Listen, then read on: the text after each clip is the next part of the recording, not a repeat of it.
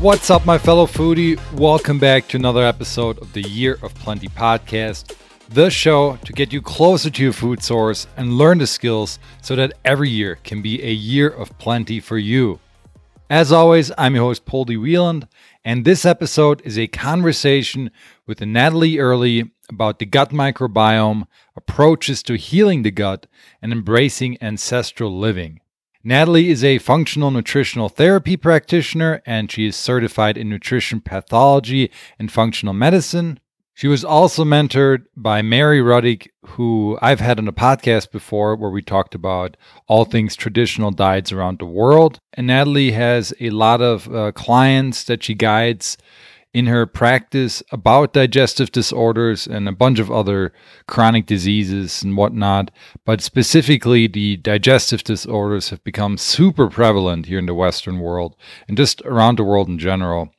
And that's not ideal because we all love food and we want to be able to enjoy the food, right, that is around us, especially that healthy food. Now, the good news, though, is that these digestive disorders can be reversed through nutritional strategies and lifestyle changes, and we get into some really actionable tips during this conversation.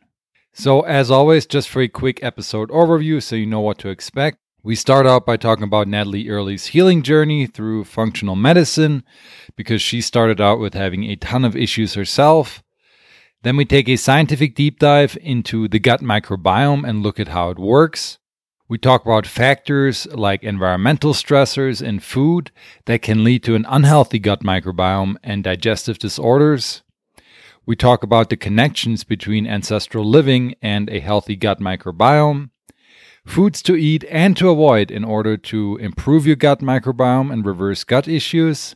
Along those lines, we talk about how intermittent fasting, so not eating for a certain period of time, can also improve gut issues. And finally, we end with what a gut healing journey looks like and how long we can expect it to take. But before we get into this episode, I want to share a quick word about our podcast sponsor, Montana Block. Montana Block is graciously offering you a 15% discount off their entire wooden kitchen board selection with the code yearofplenty, all lowercase letters. Have you ever wanted a kitchen tool that not only looks stunning, but can also last a lifetime? Well, let me introduce you to Montana Block, a small family-owned business that creates exceptional wooden kitchen products. I'm talking about functional, high-quality, and unique end-grain butcher blocks and more. What sets Montana Block apart from others? Well, they pour their heart and soul into every single product. Each piece is meticulously crafted by hand using all American-made materials. How cool is that? And these aren't just ordinary cutting boards. They're kitchen masterpieces designed to withstand the test of time. Now listen closely, because this offer is really too good to resist. Montana Block is graciously granting you guys a fantastic 15% discount on their entire collection. Just use the code yearofplenty at checkout on their website, which is mtblock.com, and treat yourself with a quality cutting board or one of their awesome wooden magnetic knife holders. If you take advantage of this offer, some of the money will kick back to the Year of Plenty podcast, so this is a great way for you to help support the show. And one more thing, Montana Block is committed to your satisfaction. If you ever need a repair, they're there to lend a helping hand, ensuring your beloved cutting board stays by your side throughout your entire culinary journey.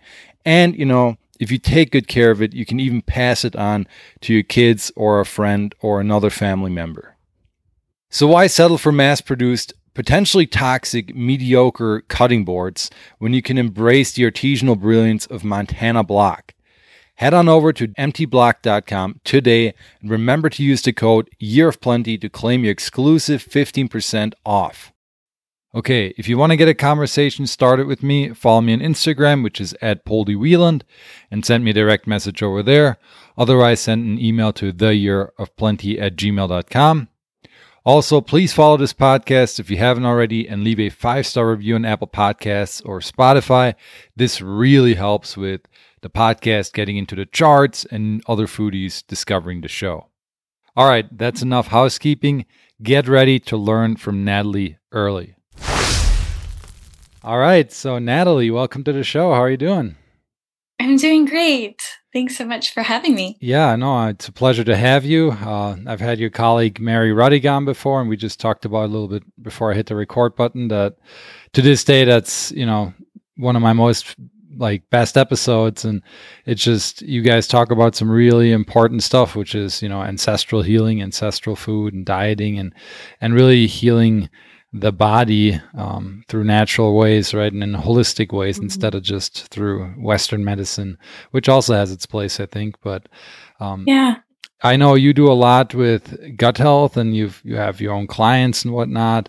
And I was just really curious about it, and just ready to pick your brain on it a little bit. So, you know, to start out, I think I'd love to hear a bit about your background story, because I've heard a bit of it before, and I think it's really interesting. And I'd love to know, like, what motivated you to go deep down the ancestral traditional food rabbit hole? Yeah, I mean, I'd love to answer that question, because I think we all learn from different people's stories and their healing journeys. And that's really what got me into nutrition research and becoming a practitioner, nutrition therapy practitioner myself, was because of my own health issues stemming from likely a standard American diet and definitely a microbiome imbalance. And right. So yeah, when my health crises really culminated when I was in college. I actually look back, and I don't say this a whole lot in a lot of the podcast interviews that I speak on, but I do see now that a lot of it stemmed from the HPV vaccine that I got at that time. It was a big trigger to my immune system, but definitely I had symptoms when I was younger of microbiome imbalances. A lot of this looked like dysregulation of my stress response system because of trauma as a kid. And then I had yeast and overgrowth. I had lots of frequent infections, stomach aches, hormone imbalances when I started my period when I was in high school. I didn't have cystic acne at all, or any kind of acne at all, during high school. And then in college, everything kind of just crashed for me. I started getting lots of chronic UTI infections, bronchitis. So my immune system just kaput. And I was at this time, actually, I was on a vegan diet, and it was by default, I wasn't intentionally doing a vegan diet, but I was intentionally pescatarian. And this was just mostly I was trying to do it for environmental purposes. I found out, though, through a naturopath about some food sensitivities to gluten, dairy, and eggs. And that just wiped out a lot of my animal-based proteins. And so was by default then vegan, which right. didn't actually. Because you weren't eating red meat at all. It was just right. fish and maybe eggs, and you couldn't eat those mm-hmm. anymore. Okay. Yes. Yeah. Yes. And I was running marathons in college. I was pushing myself, I had a lot of chronic fatigue, but I pushed myself. I kind of just, I thought it was normal because we're in college and, you know, staying up late at night sometimes and trying to get things done. But I would say that the recovery time just over time slowly deteriorated. And I was getting more and more anxiety, depression, PTSD symptoms, a lot of gastrointestinal symptoms, a lot of chronic fatigue, and more candida, more of the same, right? So I didn't get rid of a lot of those issues that I had when I was a kid on that kind of diet. And I was prioritizing, you know, plant-based proteins and exercising, and thought that I was healthy. At one point, I was actually diagnosed with pre-diabetes. Oh, wow. And I was just hungry all of the time. I was insatiably hungry. Obviously not getting enough protein. And then around that time, I started to see a nutritionist who was a certified nutrition therapy practitioner, which inspired me because of her help to me. She inspired me to go along that route for myself. And so, yeah, through working with her and then self-research and continuing to educate myself, I did something called the GAPS diet or protocol. It stands for the gut and psychology, as well as gut and physiology syndrome protocol. And that was really what my nutritionist did with me to help recover from all of these symptoms. I was starting to get a lot of the cystic acne had gotten better, surprisingly, during even the vegan diet. Really? But yeah. Why do you think that was? Well, it would flare when I ate when I would eat gluten. And I think a lot of it is because of the immune system. So the digestive symptoms got worse for me, but the cystic acne, I think I was overall just malnourished, and my body in general didn't have the building blocks to, I also lost my period at times. So I was kind of a wreck. Even though I didn't have acne, it was likely because I just didn't have enough hormones in general. So there wasn't any side effects of having too much hormonal excess of estrogen. Mm. And then when I wouldn't eat gluten, though it was difficult for me to stay away from gluten on a vegan diet, I think. Right. It definitely would flare my acne. So my cystic acne got better, but then I started to develop cysts in other places of my body, right? So behind my ear is a common place. There's some like on different parts of my neck and things like that would show up. So a little different than cystic acne, but still a similar etiology for me anyways. There can be we can talk about that later, but I just realized that, these things were finally, also I was getting cavities, a ton of cavities. So I needed to remineralize my body and rebuild my body. And it was through the GAPS diet that really turned that around for me. I would say my healing journey, like many, is a long one. And even once I started seeing clients and continued that progress with my own health and practicing, I would still have little things come up. For example, I knew that mercury toxicity ran in my family. So diabetes didn't run in my family, but Alzheimer's runs in my family. And so I had mercury fillings that I wanted to get out. So I had gotten to a place with my health that it was really, really great. And then I decided to get my amalgam fillings out and my immune system crashed again. Oh, wow. So part of that is because of what we'll talk about, just the landscape of the gut microbiome and its role in protecting us from toxins. And when I removed the source of this toxin, my body was able to finally get rid of a lot of those heavy metals. And during that process, there was a healing crisis, right? That occurs. And this is one of the confusing things to doing gut healing work, is that when you start a gut healing microbiome shifting diet, there's often an increase of symptoms that are usually a die-off reaction. And it could be very confusing for people because you would think that your health would immediately get better. Right, and for me, I knew that it was the right path for me to go because so many other things did get better. And so I knew it wasn't the diet per se that was causing this issue at the time. It was really a healing reaction, and that I needed to let my body, or support my body, in allowing it to heal. So then I worked at a functional medicine clinic for 3 years. And during that time, I really loved my practice there because it exposed me to so many different modalities of healing. There's I love functional medicine doctors and the testing we can do to really assess more strategically about what's at the root cause for a lot of people.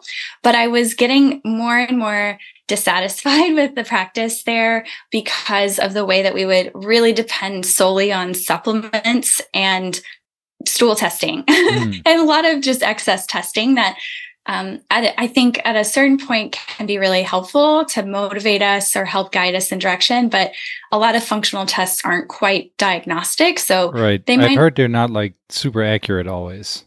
Right. Especially the stool tests. I found them to just be a little misleading and confusing. And the way what I know to be true about the microbiome system, which is this ecosystem inside of us that of bacteria, different protozoa, lots of different species that are really kept in balance in a healthy ecosystem and a healthy person.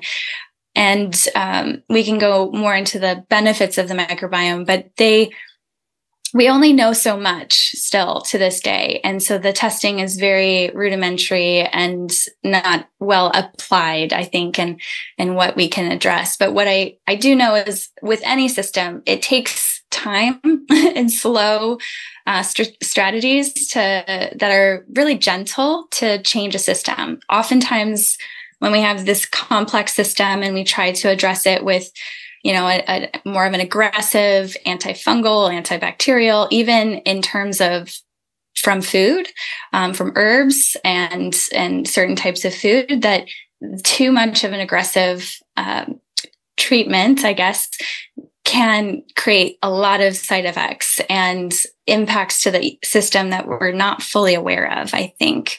So I was dissatisfied working at the functional medicine clinic, and I wanted to create my own practice. So I was more based on healing from food and more from ancestral traditions.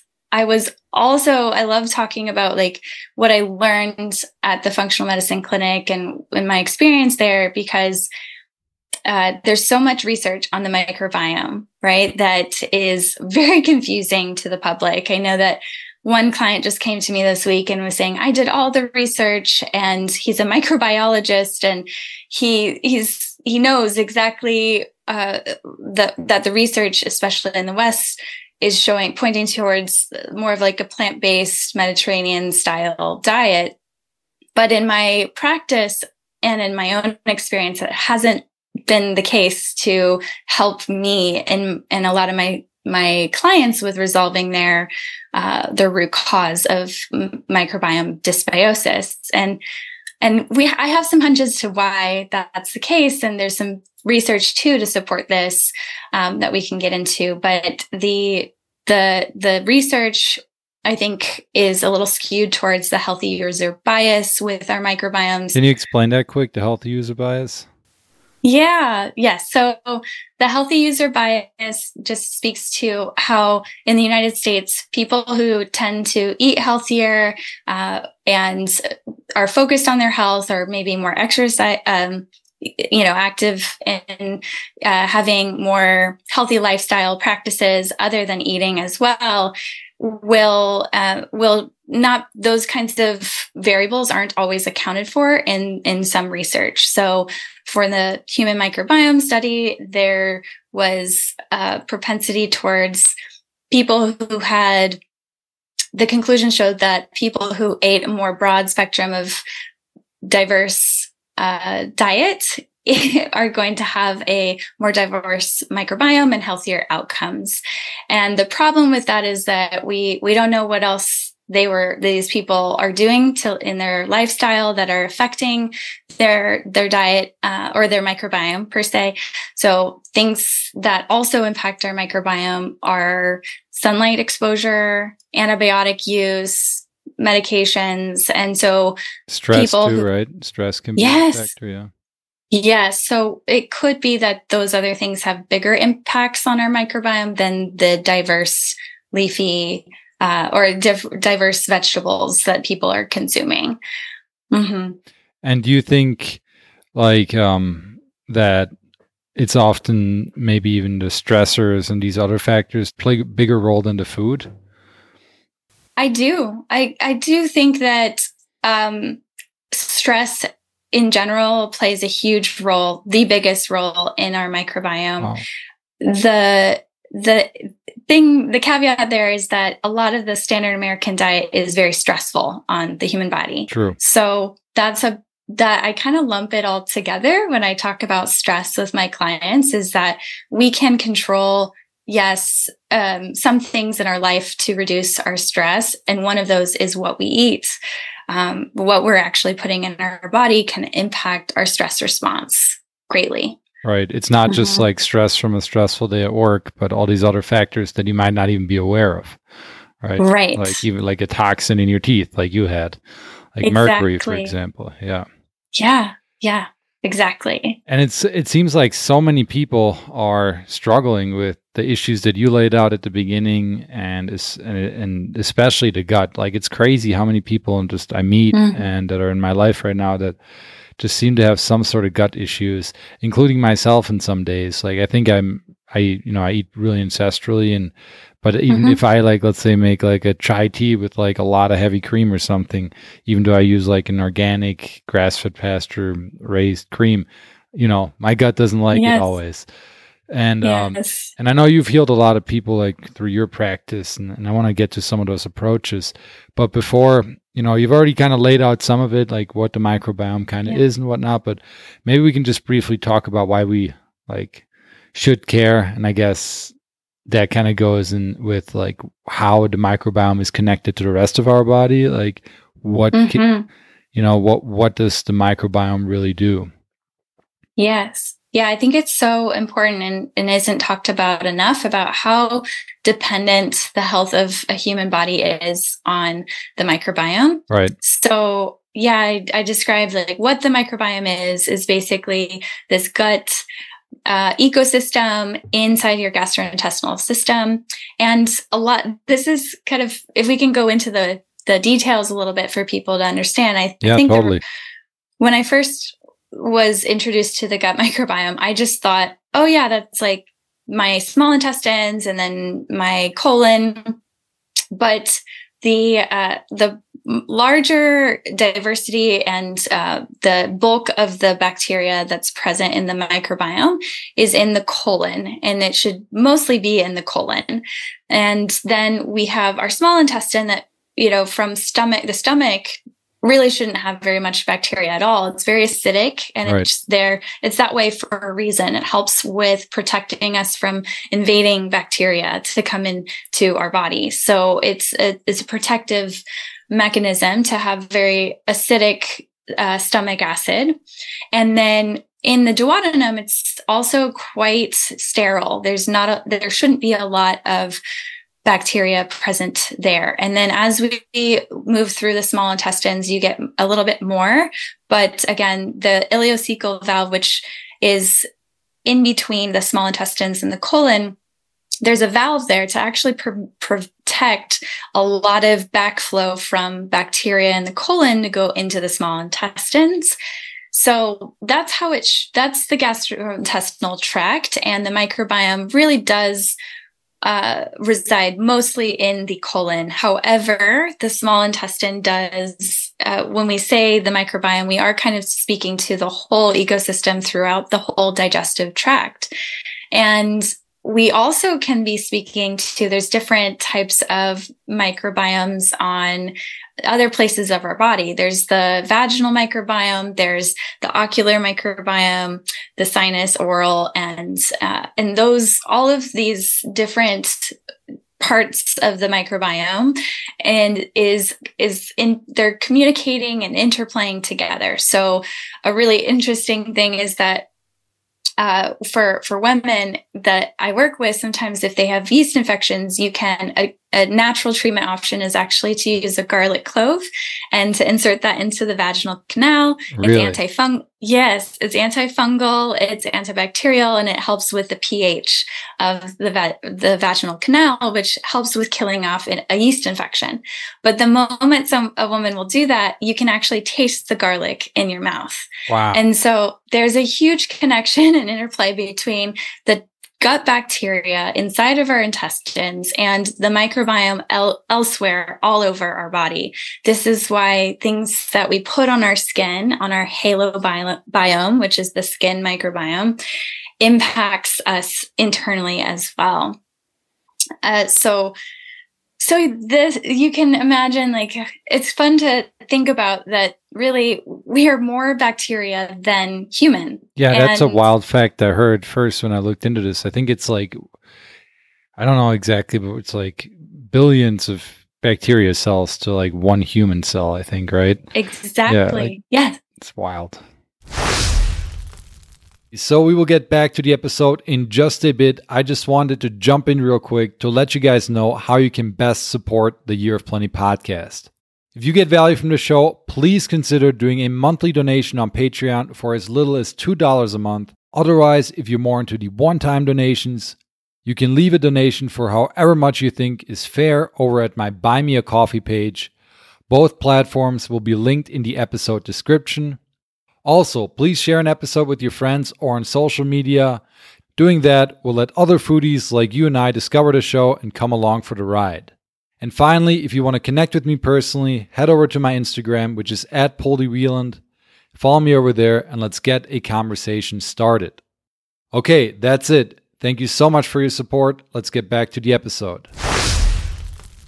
Yes. It is. It's very wild. And we also have a virome, right? So that's the another ecosystem of viruses that are in the body at all times. And these viruses can either be activated or and promoted to, like, fed. There's different states of the body that create a more likely environment for a virus to be activated versus a more antiviral state of the body.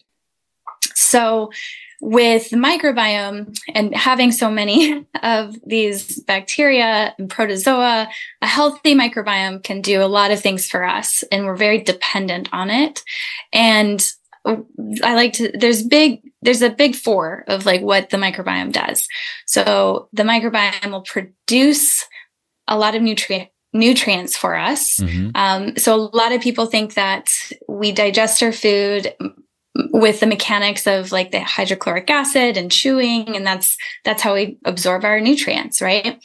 But what's actually happening is we do mechanically, chew our food. Stomach acid breaks those down a little bit into smaller chains, and then we use enzymes to help with that.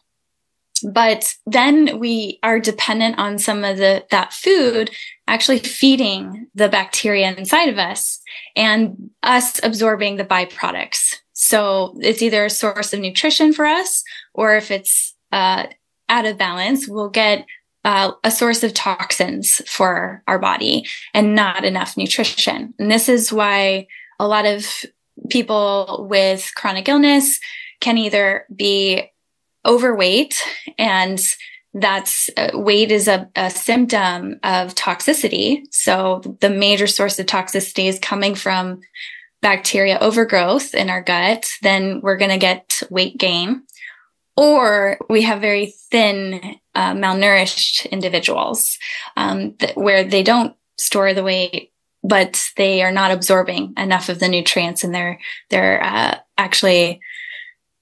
Yeah, very skinny, too skinny, unhealthily skinny. So then another great thing that the microbiome does for us is help balance our hormones.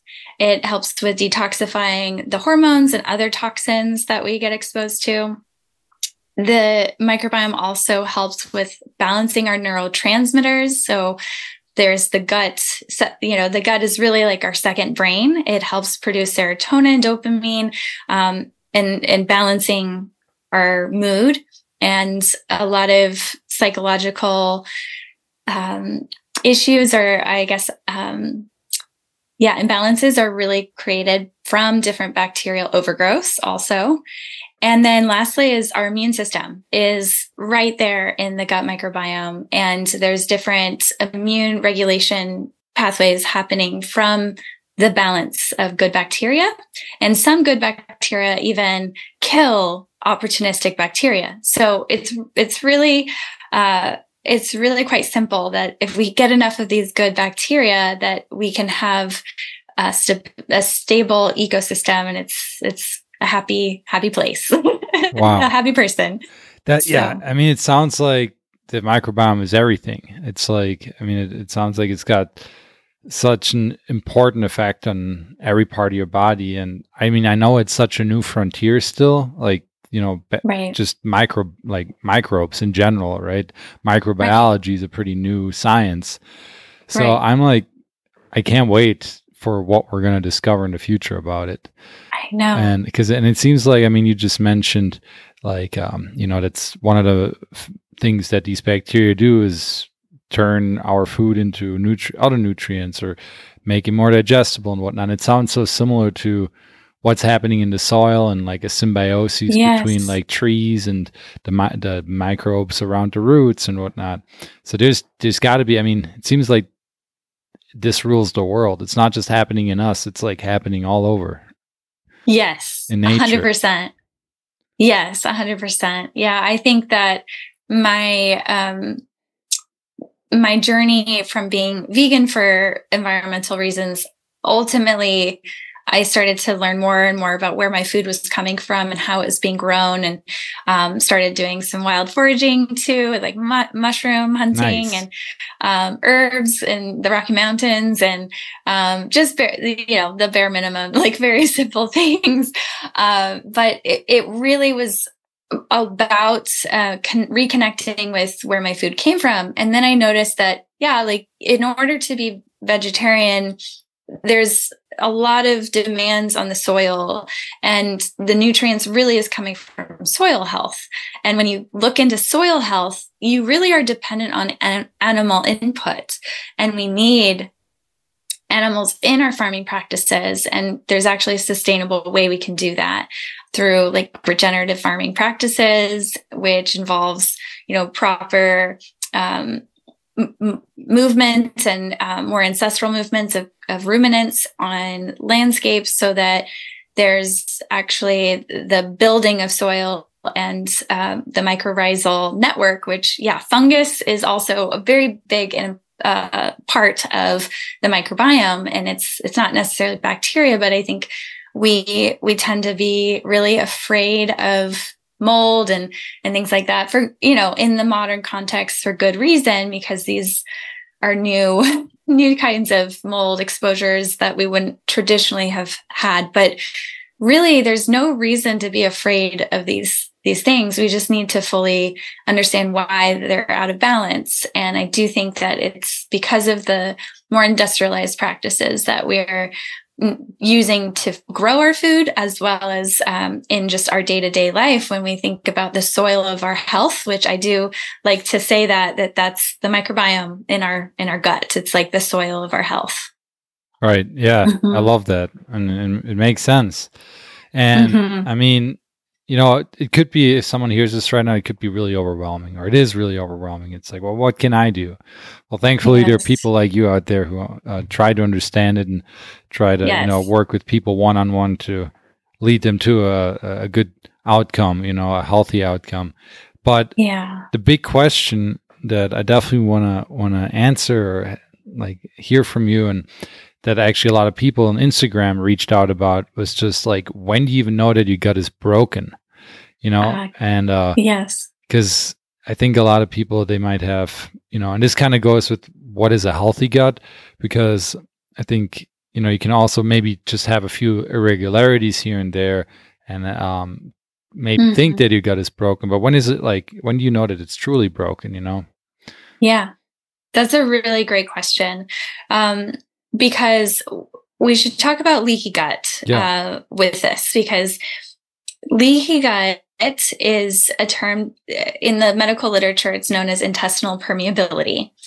And it's actually a phenomenon that is a normal phenomenon for the gut microbiome, and its interplay with the intestinal lining. So I'll back up first to talk about like what it looks like in a healthy gut microbiome. So with the microbiome present, the byproducts of the microbiome and those bacteria will actually feed the lining of the intestines. So the lining of the intestines kind of looks like this. There's drawings and things. I actually have a picture. I can share my screen if we want to do that. But if you want to, I'd love to see it. Yeah, so it's really great to visualize. Yeah, I'm a visual definitely. Learner. I am too. Good. We'll have video for this, so people will be able to see it. Oh, cool. Awesome. Yeah. So this is the intestinal lining here in a healthy gut.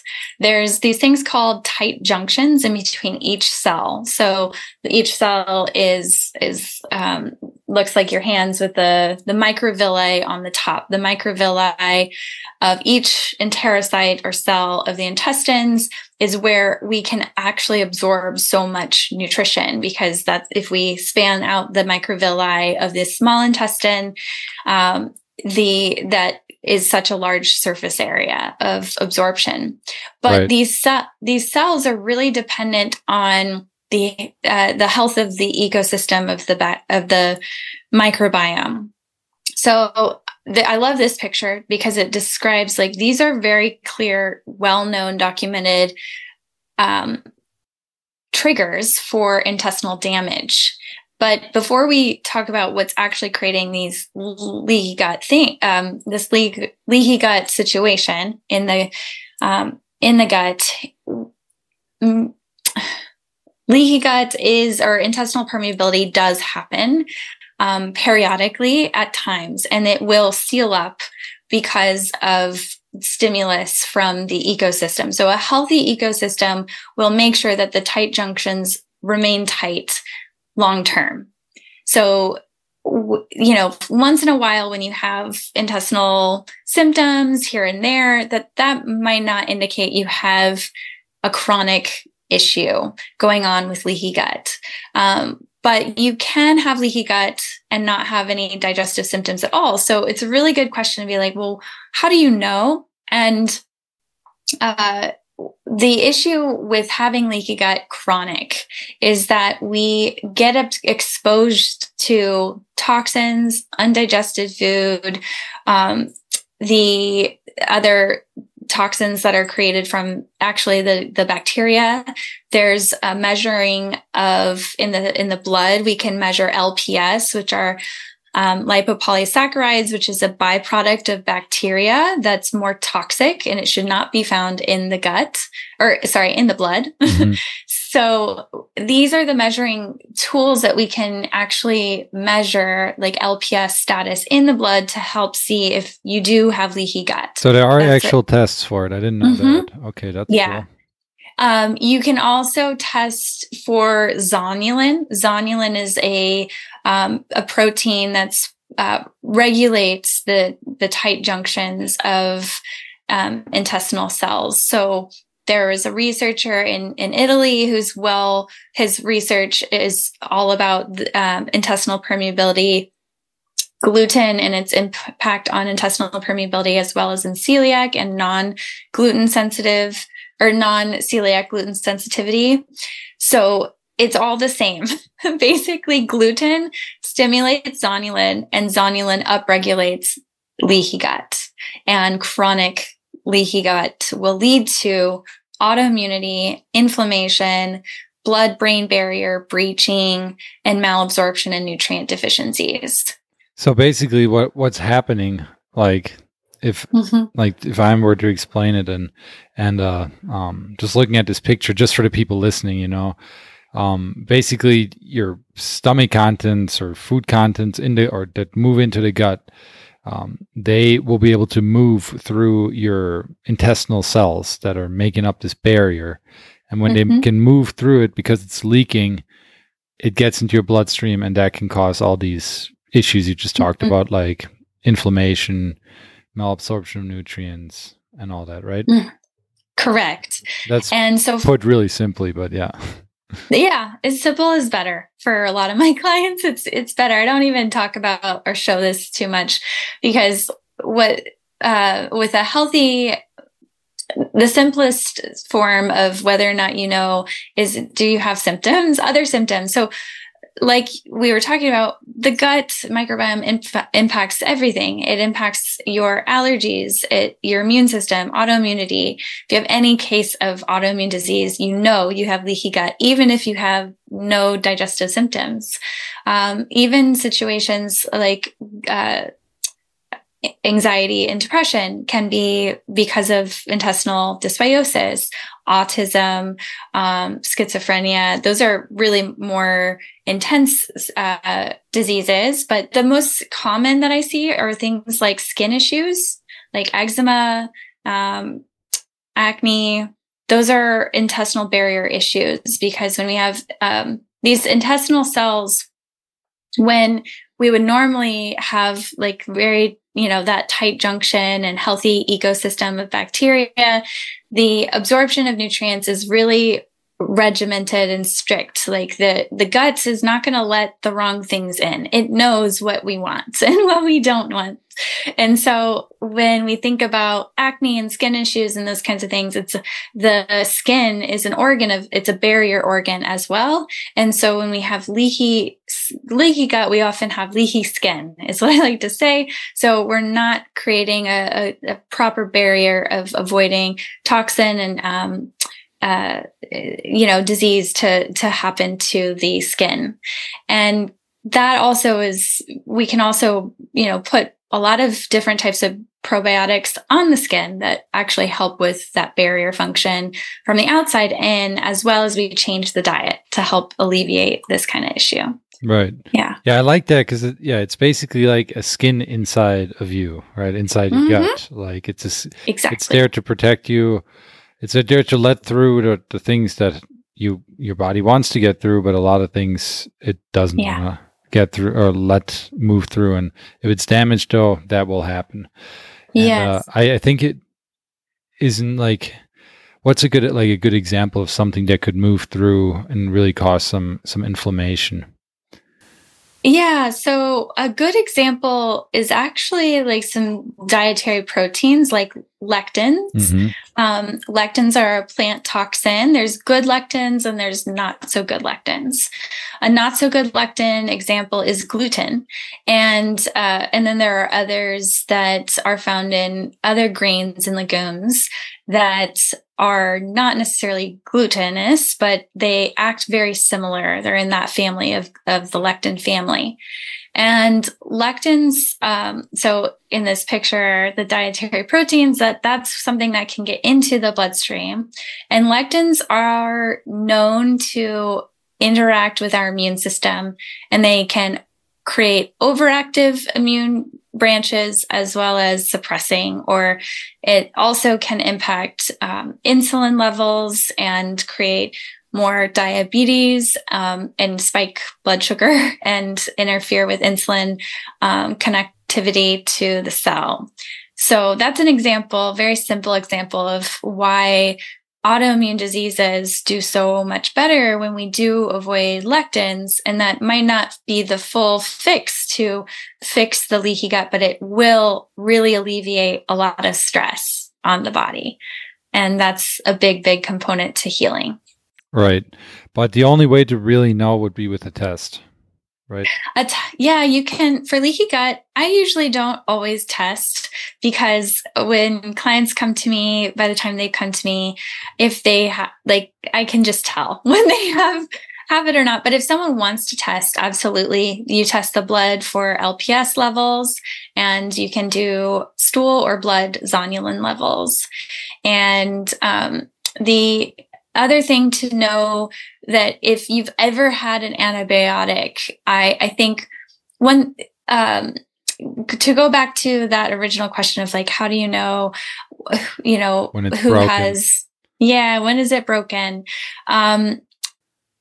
So we get our microbiomes from our mothers and then from their mothers. Here, I think I'll stop my share because I don't need that. We get our microbiomes through the vaginal birthing process and then through breastfeeding. So I always will look when I'm working with a client, okay, were they vaginally birthed or, and did they have proper breastfeeding?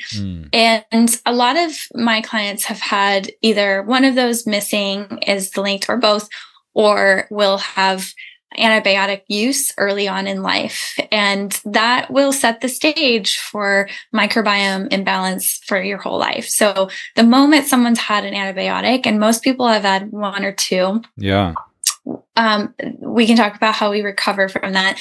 more like for a standard person, I think there's certain key species that are eliminated every time you take an antibiotic, and we can replenish those. So the sooner we get on board with that, in places like in Europe, it's well used in medicine and just like conventional medicine, that anytime someone uses an antibiotic, they're given a probiotic too, which unfortunately we don't do in our society.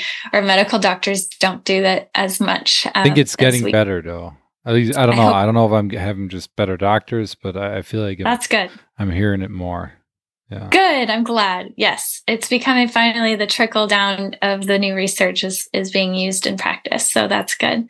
But those kinds of signs will automatically create a red flag. Also, if anyone has any seasonal allergies, that is a clear sign of immune activation from like an influx of too many things coming into the bloodstream that are from leaky gut that you normally wouldn't have that kind of seasonal response. They're an allergy response to things in your atmosphere. So, and then a lot of my clients will have had like a chronic infection or a chronic gut infection, or not chronic, an acute situation where like foodborne illness, or they traveled somewhere and got a parasite, something like that makes a big kind of, it's like a big bomb to the microbiome. And it's difficult. It's more difficult to recover from that if you're not being more strategic about what you're feeding the good guys. And usually people aren't. People are just going to go to the doctor. They're going to be given medications, and then they're going to go back to eating the standard American diet after some resolution.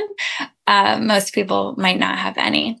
But things also I look out for are birth control pills. They have been shown to create dysbiosis. Really? But that's not very talked about. Yes, not at all. So, also a lot of quick hormonal shifts. So I'll look at symptomology for women. If they are, a lot of women will experience like an autoimmune disease suddenly after pregnancy or giving birth. A lot of the time that's because of really intense hormone changes. And just the stress too can lead to that. And then during menopause, there's a lot of hormonal shifts happening that can influence the microbiome there too. So the leaky gut, is the most common thing that I see in my practice. And a lot of people more and more it's like a chronic epidemic, or it's a huge epidemic, I think, in the modern world because of frequent antibiotic use. Lots of pesticide exposure as well can impact our gut microbiome.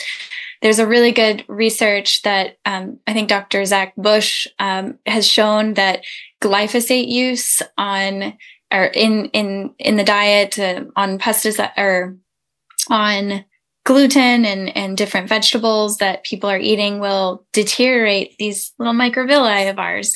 And that's because of the impact it's having on the gut bacteria. So, you know, those things, we can regrow these guys, and it doesn't take long to regrow the microvilli, but it does take longer to fully shift that ecosystem of different bacteria. Right. Which are damaging the microvilli constantly. Yes. Right. Yeah. Mm-hmm. And again, the microvilli are like the little fingers on the cells in your gut lining, right? Exactly. Protecting your gut from things coming into the bloodstream. Yeah.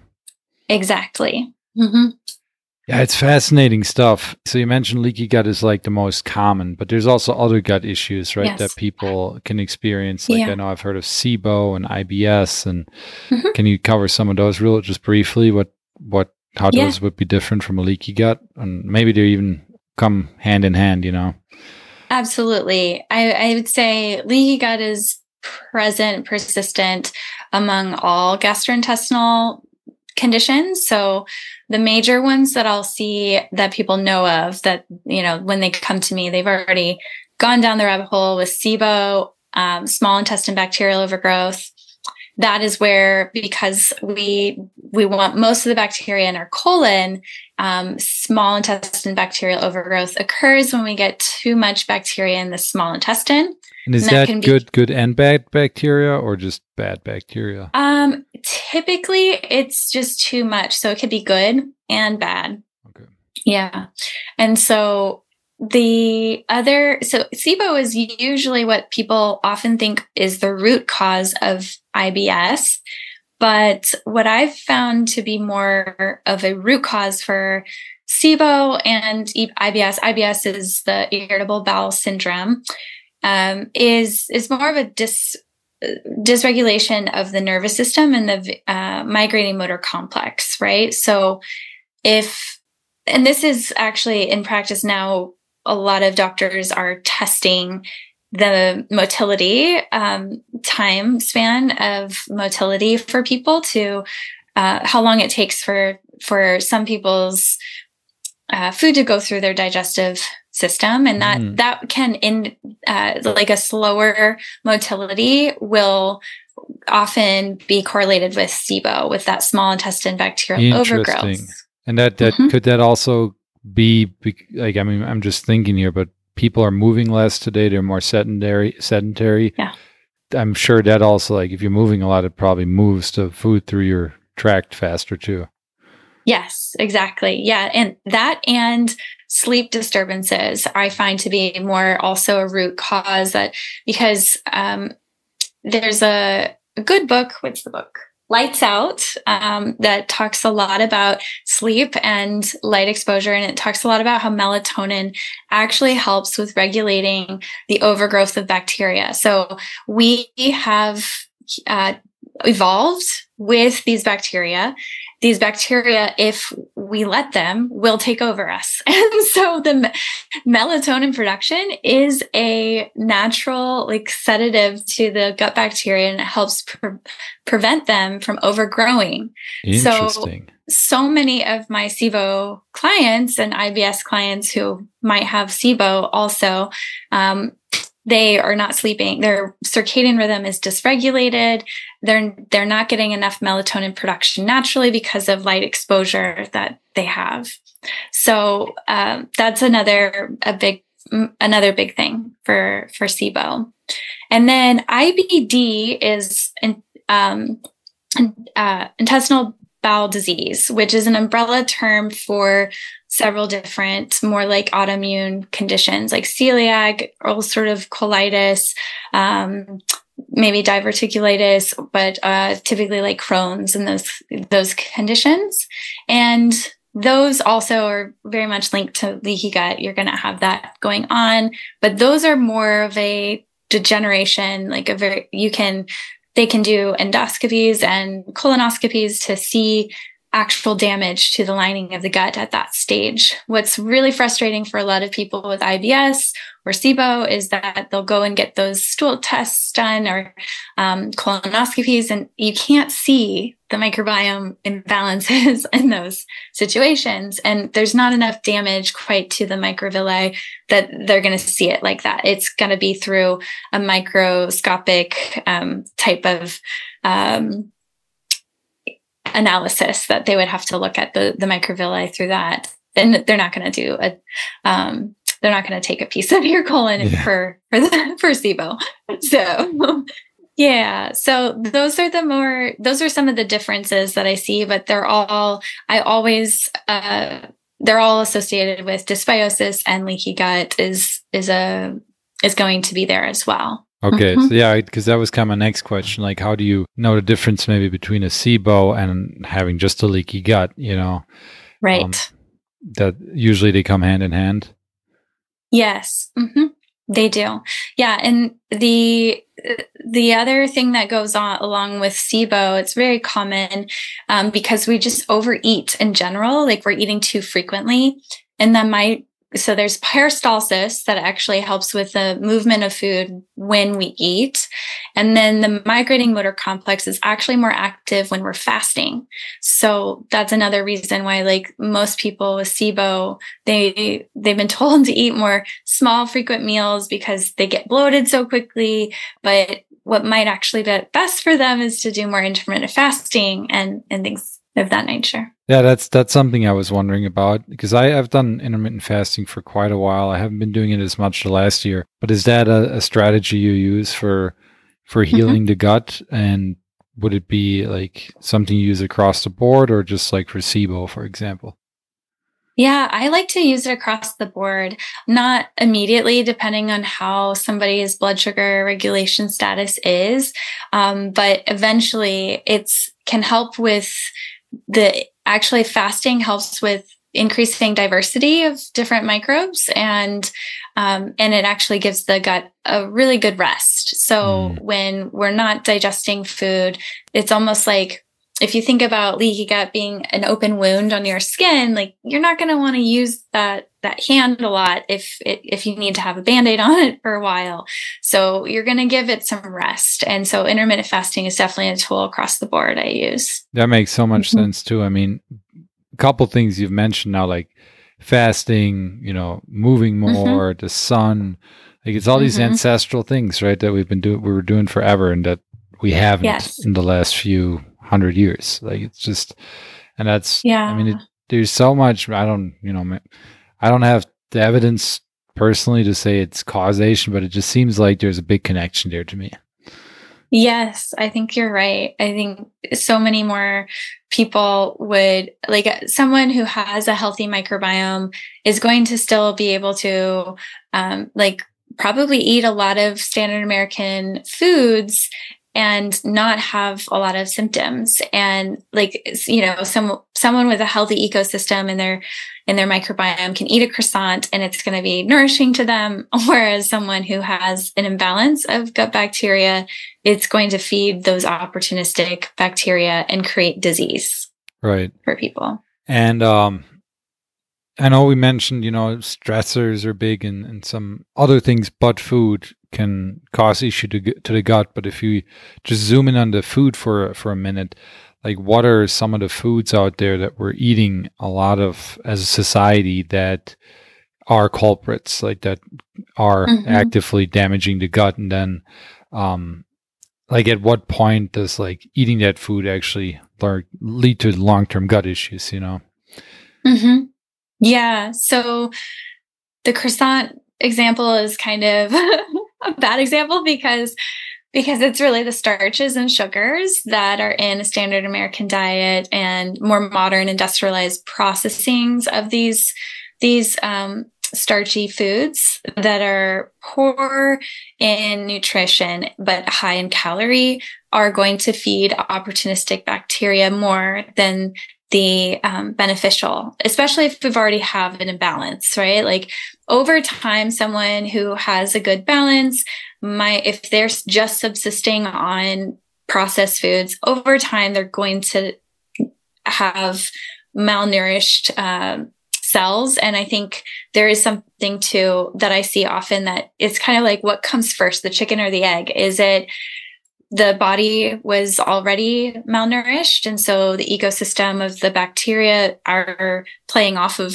that? And that can very well be true because, you know, something like not having enough B12 or zinc to produce enough stomach acid will really impact the digestion of certain starches. And the longer the longer chain carbohydrates we have, those are the starches. And so those actually do require a lot of enzymes to help break that down, and then the bacteria. And so if we can get, if we have poor enzymatic production from poor stomach acid, then we can actually get a maldigestion of these carbohydrates. And that occurs from fermentation, basically fermentation of these starches in the gut, and then byproduct, you know, your gut bacteria is going to just balance that out in a way. And this has been shown in literature that, so the good bacteria, they can eat protein, fat, and carbohydrates. And in studies that I've read, they will say that they prefer carbohydrates, right? This is another skewed understanding of the microbiome is that all of the there's all these prebiotics and probiotics, which are necessary to keep the probiotics alive, right? But, and those tend to be the favorites. However, when we think about actually the application of the human digestive system, carbohydrates they rarely actually make it to the colon. Mm. So the colon is where the bulk of the bacteria, the beneficial bacteria lie and reside, right? And so they actually love protein because proteins will make it there, more intact. And so when we do a microbiome shifting diet, we really want to really feed the good bacteria, the proteins, and some fats as well, and avoid the long-chain carbohydrates, which tend to be maldigested and ferment, and then also feed a lot of the opportunistic bacteria along the way until they get to, like, sometimes they don't even make it to the colon in the first place.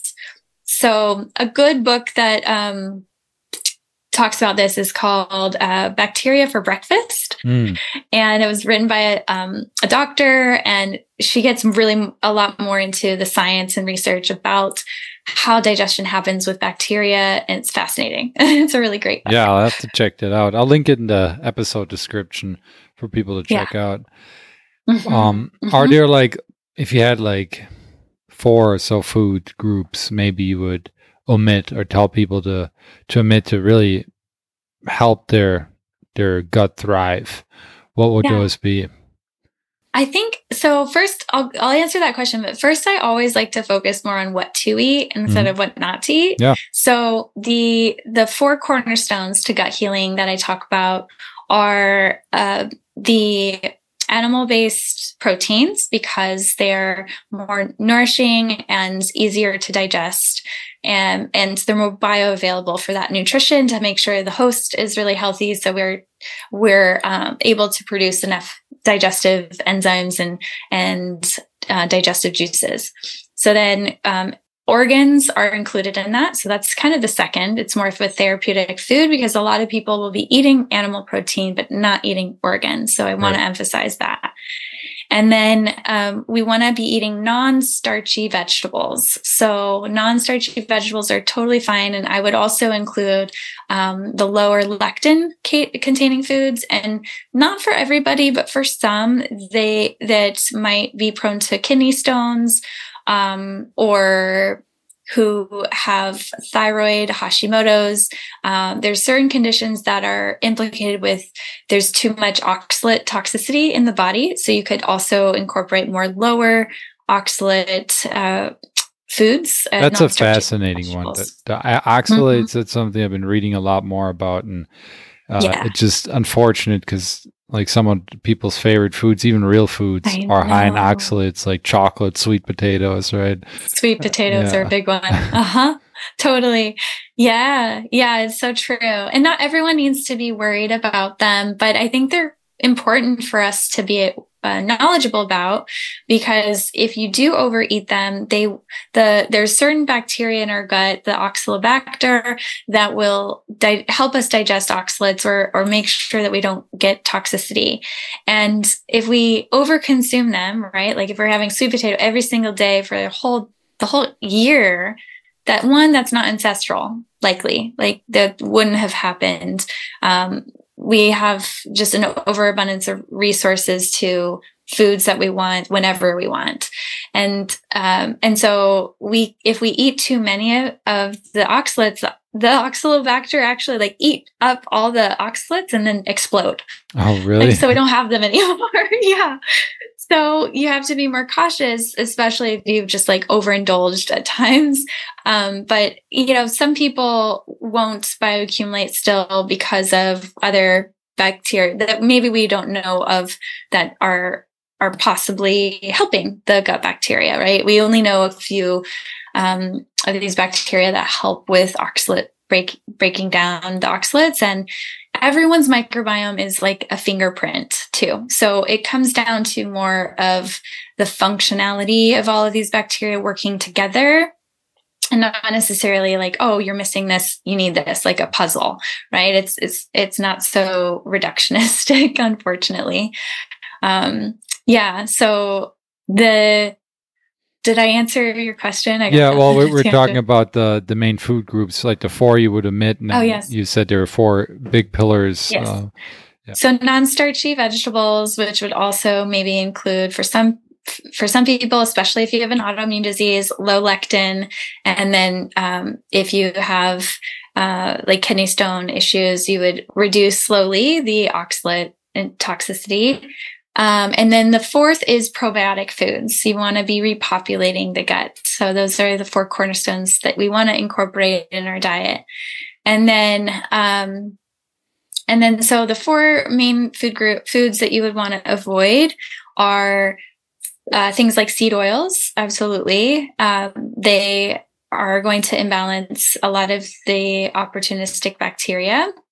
And do they feed them or? Oh, yes. Okay. Yeah. They can feed them as well as, this is more of a theory, I would say, but from what I've seen with working so much with people with chronic fatigue syndrome and nervous system dysregulation, as well as mitochondria dysfunction with like fibromyalgia and those types of clients that, so our mitochondria is theorized to be, actually evolved from bacteria. And I think there's a lot of communication. I don't know how, this is totally theoretical, but I think there's a huge connection between the gut bacteria and our mitochondria.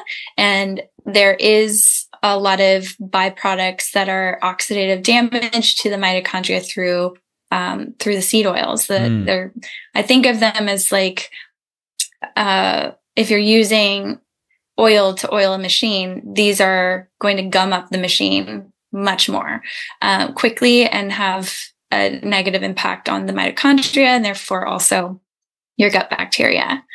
So, sorry, you continue. I don't know. No. Well, I was just going to say, like, have you like seen this in your practice at least when people omit the seed oils that things get better? Absolutely. Okay. Mm-hmm. I think if that's it's one of the first things that I'll have people focus on, as well as the major like starchy starches that are complex starches, polysaccharides. And so that's things, even healthy starches like sweet potato. I will make sure people aren't having those, or cassava.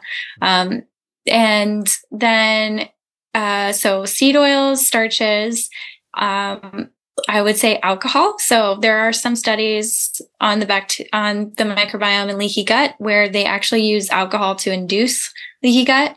And so I just really don't think it's the best for somebody who's got, you can drink in moderation. If I have people drinking alcohol, it's clear alcohol and it's small amounts. And then I use a lot of the ketogenic diet with a lot of my clients, not always, but when you're in ketosis, you have a lot less, you're more sensitive to alcohol. So you only need a little bit anyways. And then I love to use things like beet kvass or probiotic rich, therapeutic brines that are supportive to the liver to help with maintaining integrity of toxin overload. So, but yeah, alcohol does create more of that leaky gut.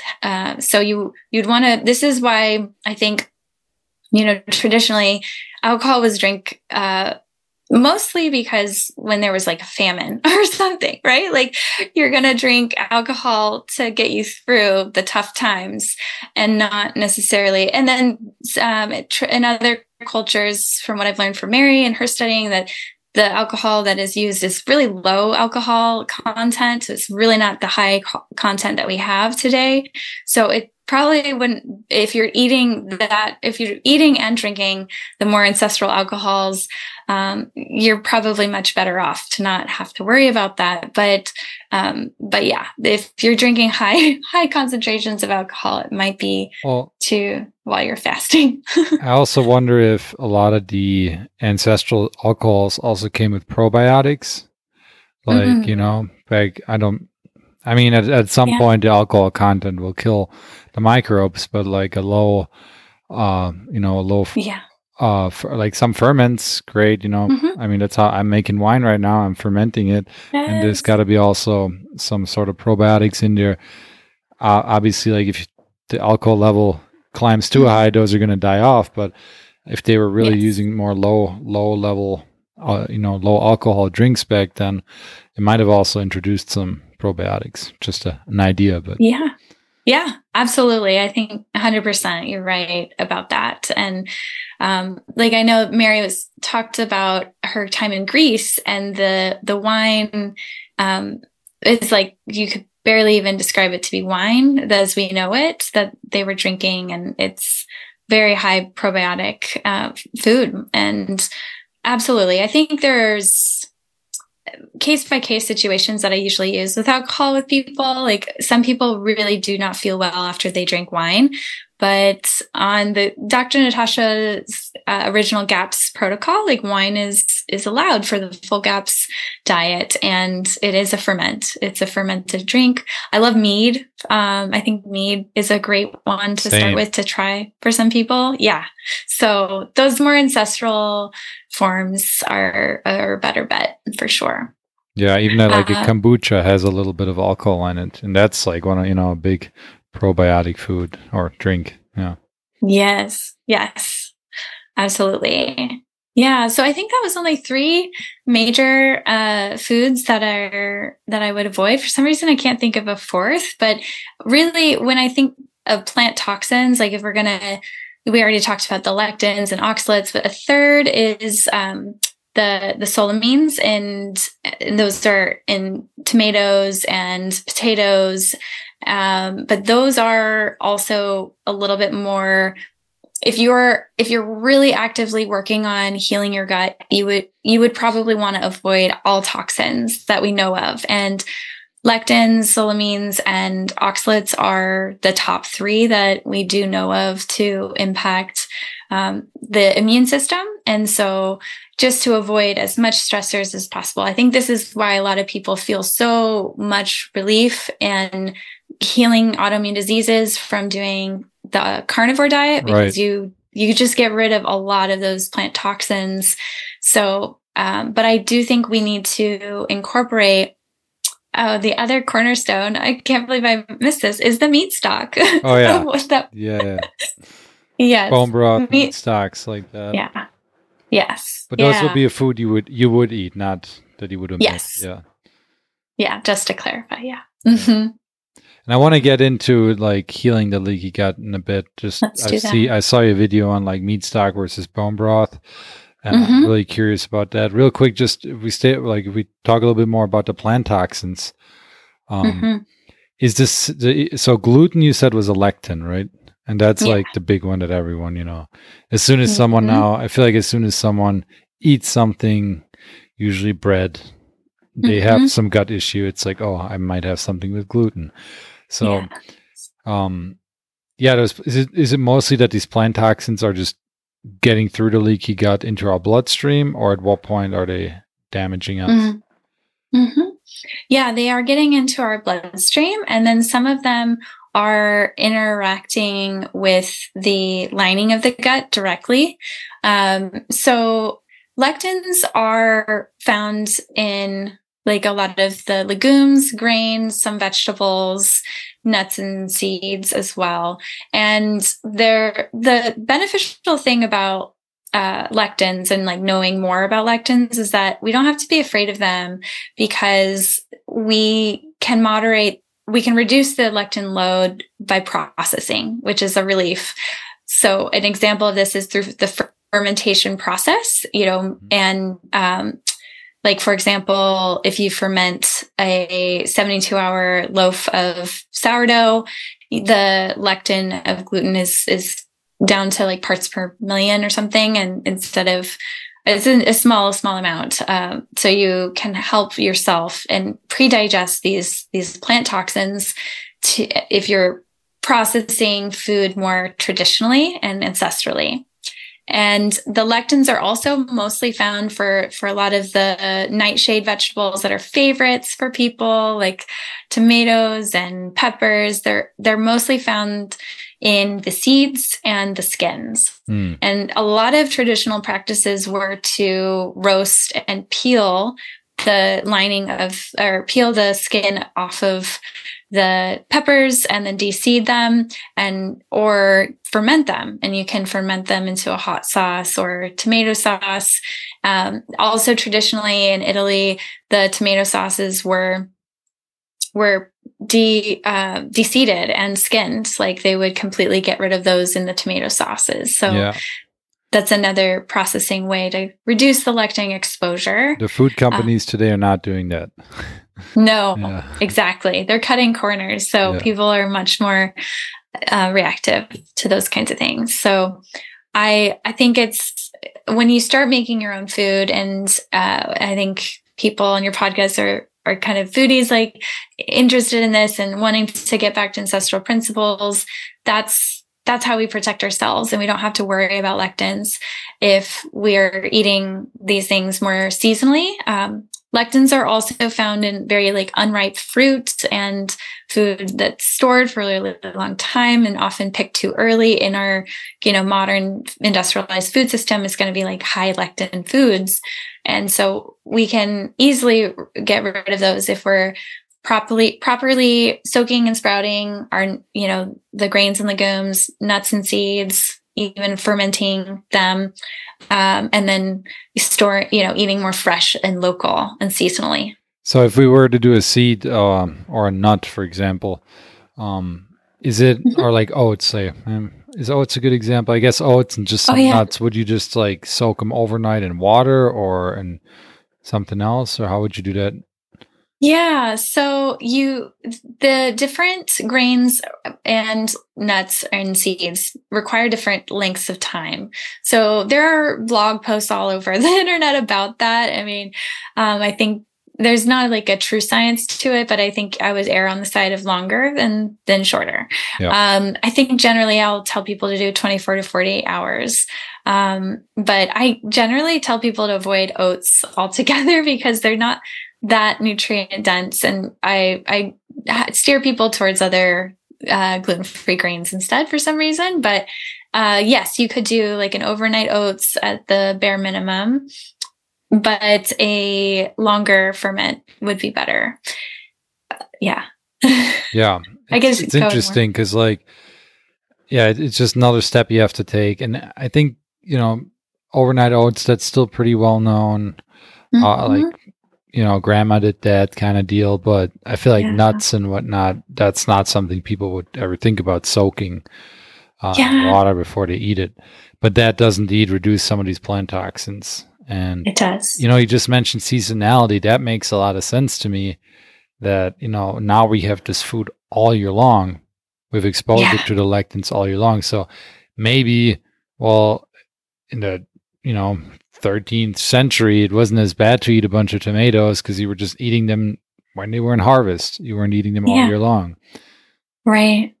Exactly. I think that's that concept of moderation I really push against for some people because, it's not, I think people apply that in the terms of, like throughout the week, right? But I like to apply that term of moderation seasonally, because I think it's just much more accurate to how humans would have lived for thousands of years before. Yeah.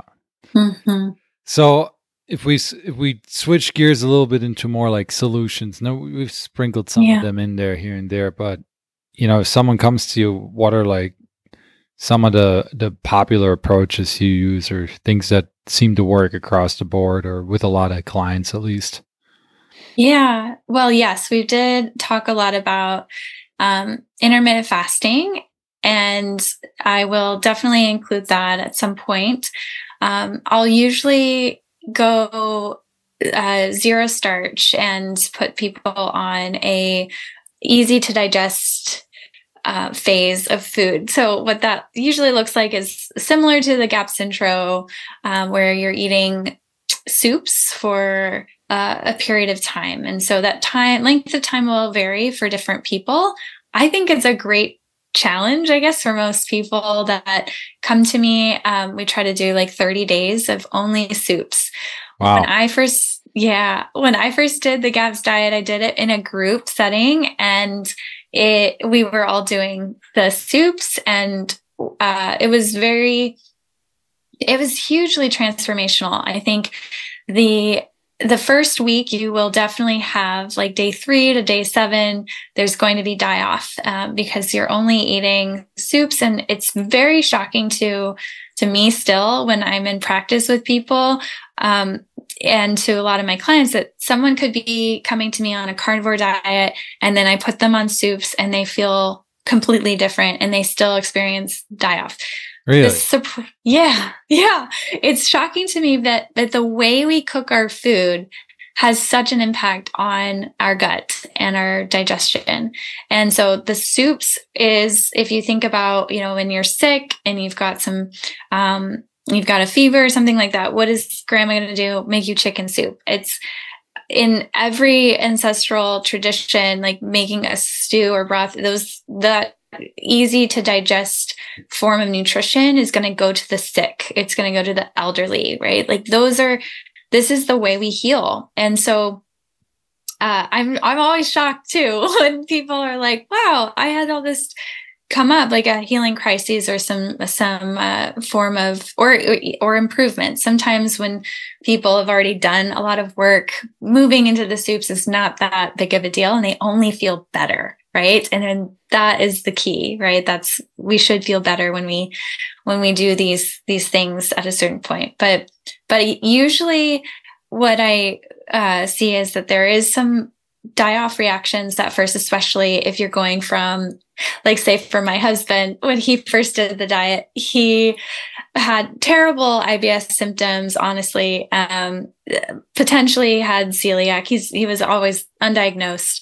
But he went from eating donuts to eating soups for 30 days. It's got to be a shock. Oh yeah. He felt so terrible for the first 3 weeks of just the withdrawal from sugar. Mm. So a lot of it is a withdrawal from sugar biochemically to the brain, because there's a lot of the repair that your gut has to do to actually make up for all of those neurotransmitters that haven't been there all along, but you've been using sugar to actually band-aid approach, cope with that issue. Mm. So, some other solutions that I use are like the ketogenic diet, because the, intermittent fasting I find can be much harder without doing the ketogenic diet. And for a lot of the mitochondria dysfunction clients and nervous system dysregulation, we really do need to amp up the energy of the body so that digestion can start working much better. And that's where the healing process happens. If you don't have fully functioning mitochondria, it's going to be much more difficult to heal, though you can do it without being in ketosis. So it's not an essential. Carnivore diet I will use occasionally for some people as a, especially like with the meat stocks being so beneficial to regenerating the lining of the gut. Not always can people tolerate it at first. And that's usually because healing and regenerating cells will increase histamines for a short period of time. And if you're already prone to not being able to handle those histamines very well, you can have an increase of symptoms, and it can be really impactful to your, like, kind of disruptive to your sleep. And if that's the case, we always want to prioritize sleep when we're healing and regenerating cells. So I find the carnivore diet without meat stock and doing just like kind of a lion diet, meat, salt, and water approach can really help with draining the histamines briefly. So eliminating everything but the meat, basically, in that case, yeah. Yes, exactly. And then I use a lot of therapeutic fermented foods. So high doses of kefir or homemade raw milk. What's a high dose of kefir to you? Yeah, so sometimes I'll just say unlimited for some of my clients. Yeah. I drink a lot. I make it every day. So yeah, it's dependent. So right off the bat, you always want to go slowly. That's one of the biggest issue with adding in probiotic foods is people will jump in they're like, this is good for me. So they chug like 3 cups or something. And then all of a sudden they're rushing to the bathroom with a... Yeah. Did that happen to you? Oh, it's happened before. Yeah. If I take a break from kefir for a while and then I come back to it, and of course I start drinking it to the level that I do when I make it a lot. And then, that happens for sure. Yeah. Yeah. Yeah. So lots of kefir. And then raw milk kefir has a lot more bacteria than if you make your own kefir from like a pasteurized milk. It's still alive, and I do use that at the beginning for some of my clients because it's not as potent, but it is still very potent when you're fermenting your own. But raw milk has actually trillions more bacteria than actually like not using raw milk. So you get the benefit of whatever was in the milk already, and not just what you're introducing with your kefir grains, right? Yes, exactly. Mm-hmm. Yes. So, and then I'll use other therapeutic forms of probiotics. There's one pill that I use often with anyone who has chronic cases of UTIs, has history of ear infections, any foodborne illness history, food poisoning kind of thing, or after they've had an antibiotic, I'll use a product called Nissle, or it's called Mutaflor, but the strain of bacteria is the Nissle 1917. Mm-hmm. And that probiotic is a beneficial E. coli strain that is really one of those key commensal species in the gut to help with... I like to think of it like the scaffolding to hold a lot of the other more transient types of bacteria that we should be having like probiotic foods in our diet every day. And that's something that even after you heal, your leaky gut, some of these things are going to stick, and they should, because that's how humans would have lived their life, right? Is to have these things all the time. And so I do think of, gut healing more in that way, that it is kind of a lifelong approach with a lifestyle change instead of just a quick fix. Yeah. That's why things like, powders, gut healing powders don't really work, or maybe they work when you're taking it, but then you have to take a supplement all the rest of your life. And that's not as enjoyable as just eating really very enjoyable foods and satisfying foods. Right. Yeah, and you save a lot of money doing it yourself. Absolutely. All you need is a little salt and some water and whatever you're fermenting. Get some stuff going, at least for some ferments. It's amazing. It's so simple to make your own ferments. Yeah, with fermented vegetables, and it's very easy. Yeah. So you mentioned a couple times now the meat stock, and I know that's part of your healing approach, and a lot of people that I follow and I've read about it, they say to heal leaky gut, you do bone broth with like a glycine supplement. So I get like pairing those two, like on an empty stomach, is gonna rebuild the gut lining. But I know you made a cool video about like how meat stock's actually better than the bone broth in that case. Yeah, can you go into that a bit? Yes. It is so much better than the bone broth because they've done studies on the different amino acids that are released during the cooking time of making bone broth. And during the first 2 to 3 hours of making a bone broth, which is really what you would call a meat stock at that point, you will have highest concentrations of glycine and proline in the meat stock at that time. And then when you keep cooking it into making a bone broth, which is really long cooking of 24 to 48 hours or sometimes longer, you're going to get higher concentrations. You'll lose the glycine and proline and get higher concentrations of glutamate. And Dr. Natasha found that with working with a lot of her autistic children, that they did not do well with bone broth, because with autism and a lot of neurological diseases, you have leaky brain. The blood-brain barrier is very similar to the lining of the gut. And when we get that kind of leaky gut, leaky skin, we also get leaky brain. And so the glutamate protein should never really pass through. It's too large of a molecule to pass through the blood-brain barrier.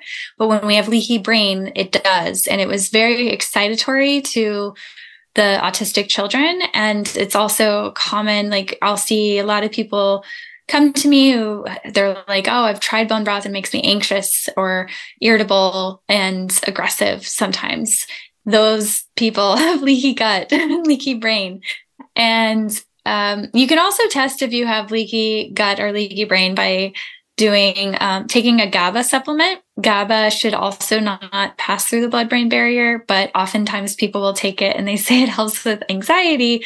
And if you feel calm after you take GABA, that's great. It helped, but unfortunately you have leaky gut and you might want to fix that too. That's good to know. Cause people always say you got to take that for sleep and calming yourself down and whatnot. Yeah, for sure.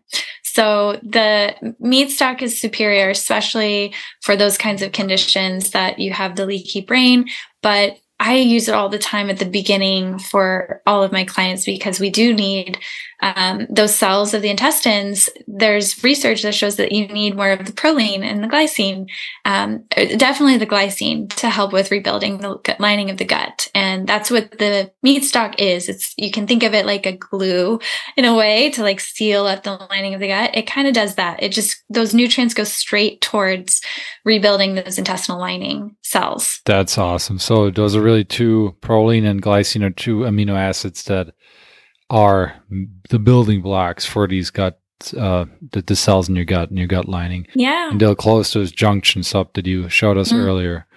Mm-hmm. Interesting. Absolutely. And do you need to do that on an empty stomach, or does it not matter? It does not matter. You can do it with food or on an empty stomach. I'll have people, you want to amp up to taking like 6 cups of it a day. So a lot of meat stock per day to really actively restore a leaky gut. That period of length of time of doing that much really varies for different people. So on the GAPS protocol, really, you want to be avoiding the starches and sugar for up to 24 months. And that will really fully ensure that we're starving out, not really, I don't like to use the terms. I used to use the term starving out more, but it's not really what's happening.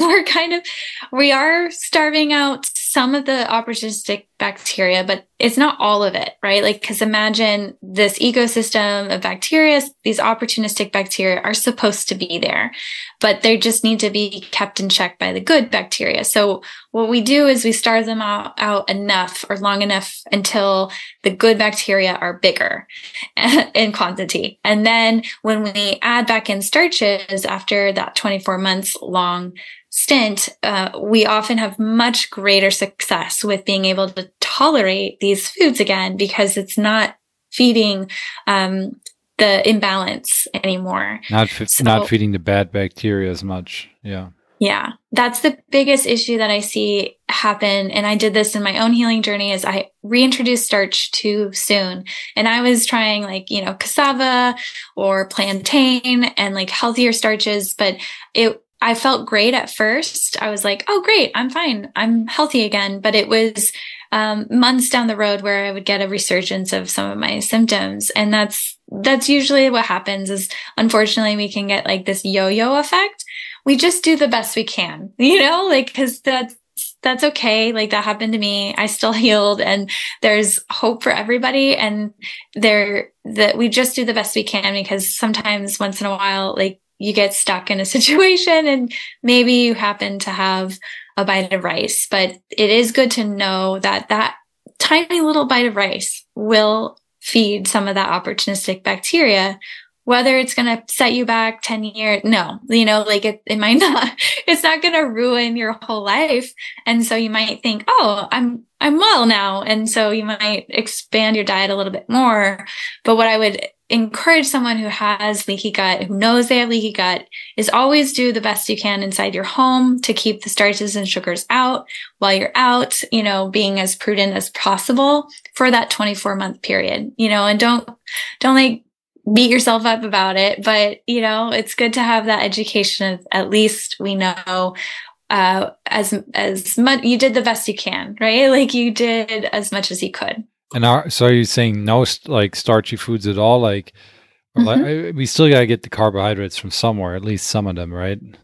Yes. Yeah. So on my website, I have a food list. That's a gut healing food list that people can download. And that has a list of all the different carbohydrates that I use and that are approved for this kind of specific, it's based on the specific carbohydrate diet and approach to not feeding opportunistic bacteria.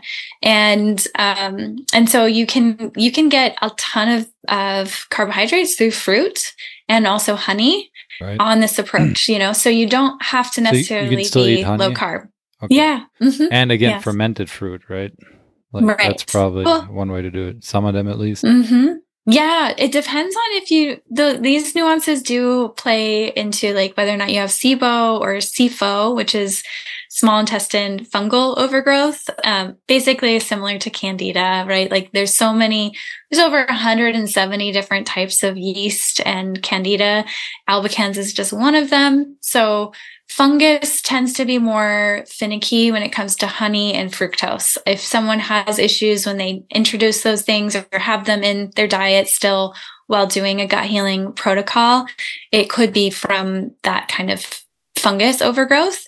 And then we want to ask the question, well, why is the fungus there? You know, so it's not that you won't be able to have fruit for the rest of your life, but we want to balance the fungus or the yeast out with either supporting detoxification. Usually fungus is there to protect us from heavy metals, or potentially there's mold exposure in your house. You know, those kinds of things we can rule those things out. But yeah, honey, fruit, fermented fruit, 100%, because for SIBO or IBS, some people will feel terrible with too much fructose in the gut. So you can ferment it to make it less. Yeah. Mm-hmm. I just did fermented bananas for the first time a while back. Awesome. They're not very sweet, but it was still interesting flavor. Like, I liked it a lot. Yeah.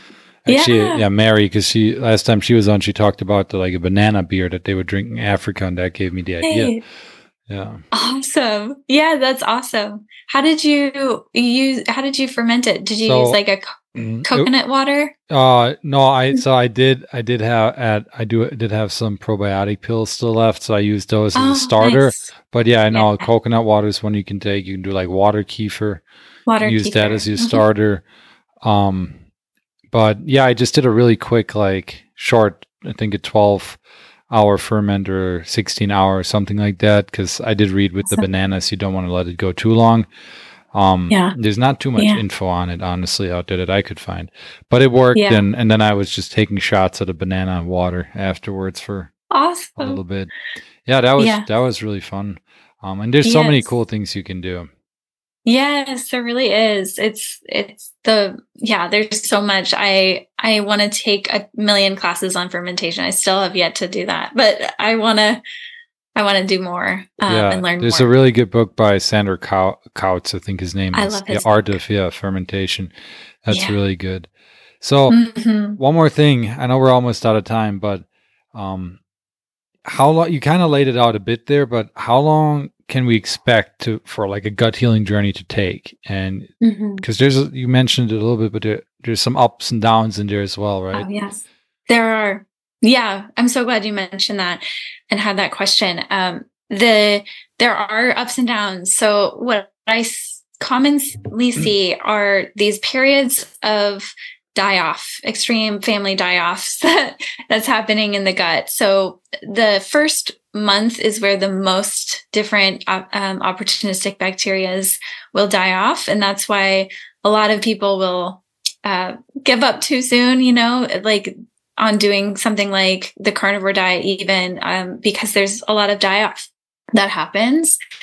But usually there's going to be a peak of feeling like this window of this is the best I've ever felt for a period of time.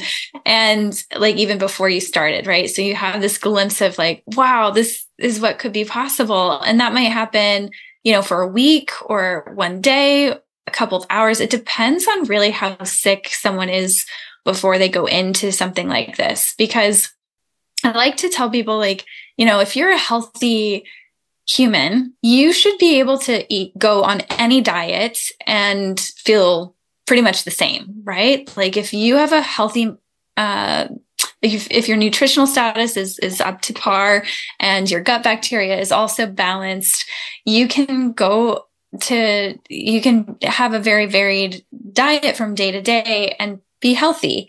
So when people go into a healing diet, like the GAPS approach, and they feel temporarily ill, that is not the diet that's making them ill. You know, it is clearly a reaction to the diet that their body has. And because they have potentially nutritional deficiencies, blood sugar dysregulation, things that were making them sick before they started the diet, those things are reacting to this new diet. So the first month, there's a bit of that going on.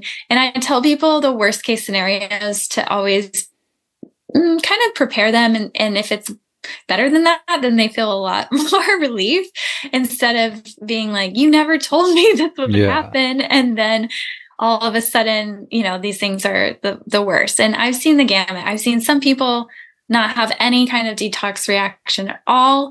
And then some people have very intense, like they can't even get out of their bed, and they were able to a day ago, but it always resolves.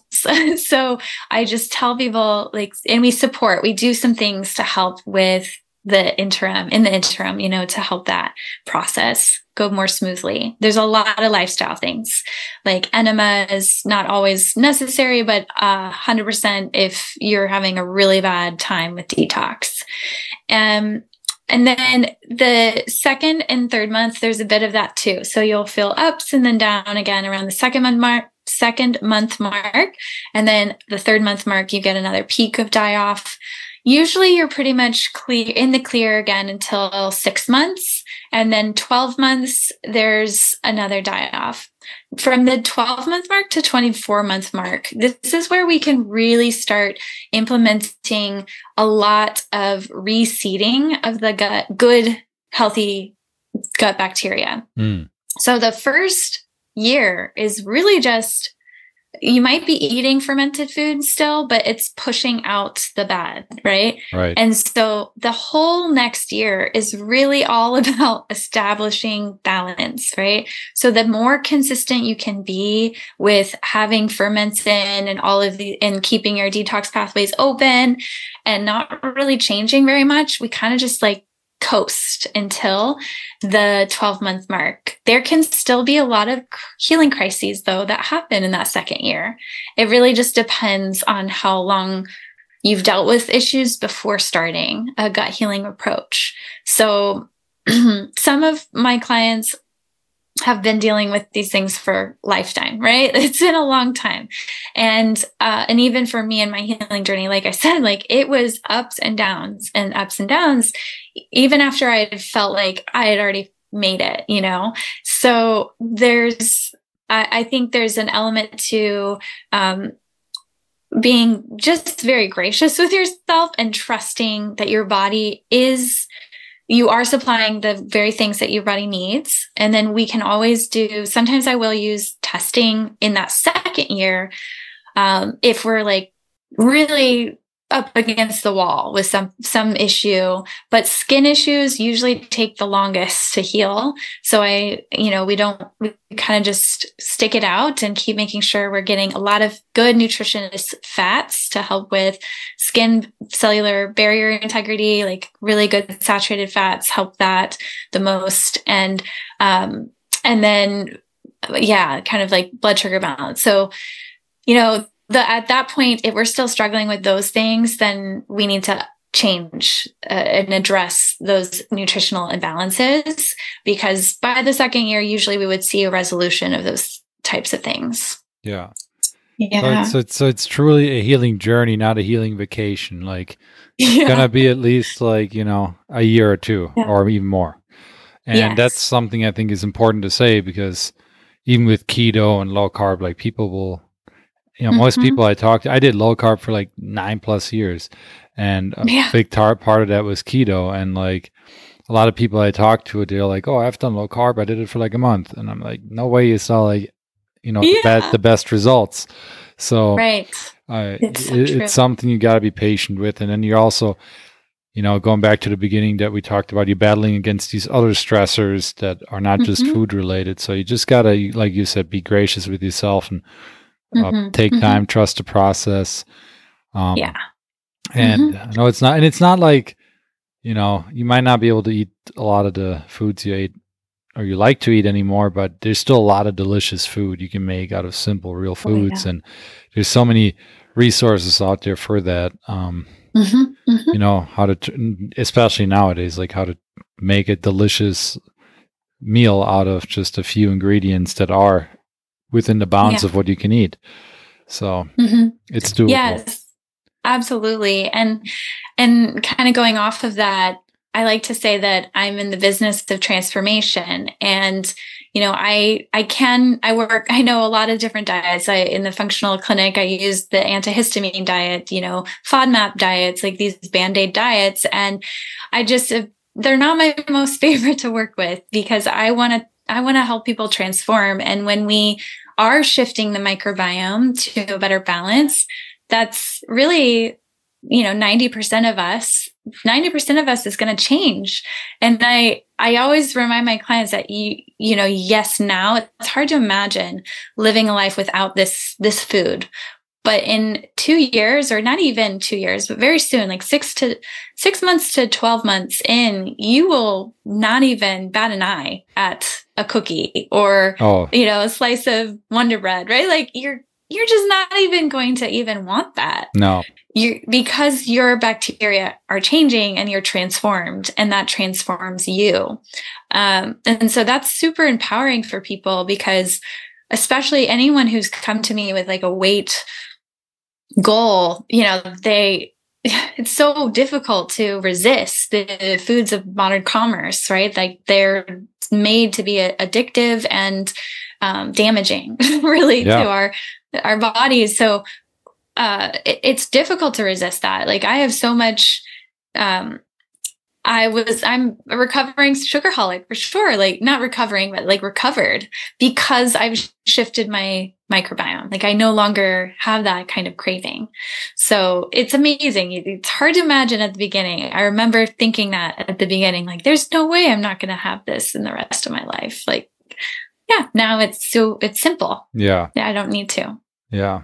It's really cool how that works. And every once in a while, you'll get like, oh, I'm going to do a cheat day today. And then, I get excited and then I'll do a cheat day. But usually I go into it knowing how I'm going to feel. And it's a good reminder of how I could be feeling or used to feel when I ate all that crappy industrially processed food, Yes. Yeah. You can like brace yourself for that. And I'll still enjoy my cheat day, but afterwards, I'm not going to want to do it for a while. Yeah. Yes. Yeah. And then I'm always like, how do people do this every day? Like, yeah. Right. Without. Yeah.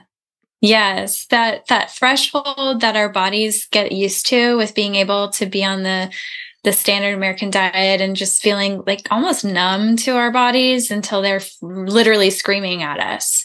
And then we go on, we change our diet, and that noise, that white noise, just like calms down. And then we have these cheat days or something, and you get that back, and you're like, whoa, that's what it was like. But all of the time, right? Like your body had to figure out a way to make it keep silent, right? Yeah. So you can actually work and function. Yeah. Kind of normal. Yeah. It is crazy though, to like what the body can adjust and adapt to as well. But yeah, I'd much rather go into it eating real foods, knowing also that I'm going to have the nutrients to have a healthy gut and whatnot. That's something we didn't get super deep into, but there's a lot of foods like that you should be eating to provide your gut with the right nutrients. I guess we talked about the meat stock and the glycine and proline and whatnot. Yes. It just sounds like overall to me that, you know, my big takeaway really is, again, focus more on ancestral ways, try to eliminate some of these toxins that are out there if you can. You know, some you can't because just they might be in your water, you might be living in a city and you're drinking tap water. Because that's you also don't want to drink bottled water, right? And that's got toxins in it. And it's like some people just they don't have a well to get good water from and whatnot. But the things you can control, try to control and get your movement, get your sun in, focus on your sleep, and also try to, you know, if it's really serious, only eat those foods that you kind of laid out and that, you know, you teach people about. So yeah, there's a lot of the foods. Like the food list is actually, I know we just talked about the groups, but in each of those, there's so much you can eat. And I remember for me, when I first found out about my food sensitivities, I was told to just avoid those foods, right? And now I'm eating abundance of eggs and dairy. Like I was intolerant to those things. So it's satisfying to eat this way. Like you're saying that when you can heal the lining of your gut, you're not reactive to dairy anymore. And you can have kefir and sour cream and whipped cream and, tons of, like, I love making Russian custard. It's like egg yolk and a little bit of like honey, and you just, it's so simple. There's other more advanced recipes, but that's the one that I like to use. Is it just, what is it? Just egg yolk and honey, or you can use stevia, like green leaf, not the drops, but the, like, extract, the whole food. Yeah. And then, but honey is a common one it makes a better texture if you kind of blend that together and then you put it in the freezer and it solidifies to make kind of like an ice cream custard. Wow, and that's awesome. Delicious. So 2 ingredients, basically. Yes. Wow. So I'm going to try that. Yes. And one more thing I wanted to say about the meat stock. So my my grandma because I'm from Germany originally. Yeah. I'm half Italian. My grandma's from Italy, and she grew up, you know, learning from her grandma's, learning how to cook these like medieval Italian meals almost like, you know, really traditional stuff. And they're like from this little mountain village and whatnot. And she would, I remember one of my favorite things she always made. Now she's too old to really cook for everyone, but she would make like a meat stock, like boil some, you know, a lean piece of meat, or sometimes even more like something with like, you know, collagen in there, maybe some tendons and whatnot. She would boil that. And then you have your meat stock, right? Your soup, but you can then also use that meat and make a meat salad. So she would let the meat cool down, and you can pull it apart almost like a, you know, pulled pork, pulled beef, and then just with some like apple cider vinegar, or she'd use like some balsamic vinegar and onions and pickles, and that was it. Like you just have like a shredded meat salad, super simple, and then you also have the meat stock to drink, and that's, I don't know, you don't really see people making a meat salad, so I just wanted to put that out there. Yeah, I love that concept. Well, and it's so much more ancestral. Salad wasn't a thing, you know, in the past. Yeah, that's true. Like the way we know it, it was always meat salads or very hearty salads that were with mostly meat-based, right? And so, yeah, I think that's the best. I think going from a lot of the recipes that I'll use with my clients too is just that, you know, a meat stock, and then you can make a chicken salad with it, or you can use other bones and meaty bones, any kind of meat, to make a meat stock, and just like that, and drink the broth and have your, the side, the main, the meat, right. Meat salad. That's awesome. Yeah. And have a good drink with it. That's also going to heal your gut in the long term. Yes. So. Sweet. Yeah. 100%. Well, Natalie, I wanna respect your time, not take too much of your time. I know it's getting late. So it was an absolute pleasure talking to you. Is there anything that we didn't cover that you really want to get out there? And also, like, how can people find you and follow you and work with you if they have issues? Yeah, I think we covered most things. There's some things on intermittent fasting for women that are on my Instagram. So if you're... Yeah, that's a good one, actually. People should check that out. Yeah, it's totally safe for women. But you just, again, similarly, if you have issues with blood sugar, if you're getting hormone problems because you're intermittent fasting, it's probably because you had hormone problems before. Or maybe you're eating not enough calories too, right? Exactly. 100%. Yeah. So I like to work with women and supporting people's hormones. Hormone issues were a big thing for me. And there are ways to be more ancestral for women. But intermittent fasting is definitely part of it. And at different times, in a modern sense, we might need to be stringent or like strategic about when to do that. And usually that's around less intermittent fasting or less larger, more intense fasts, less of those during the luteal phase, and just doing a lot more of the fasting during your follicular phase, the first 2 weeks. And I think, I could talk about this for hours. So follow me on Instagram. I'm on there a lot, and that's Nutrition with Confidence. And then my website, nutritionwithconfidence.com. And I've got some free download guide for foods to change your gut, shift your gut. And then I also have some quick start guides to download, and you can work with me one-on-one. I work with clients one-on-one. So I think we got to most things on the gut, and I'm really, really proud of us. It's a big concept. So it's complicated, and there's so much nuance, and it sounds like it's not something you can just even cover in a 2-hour podcast, but I think it was a good intro for everyone.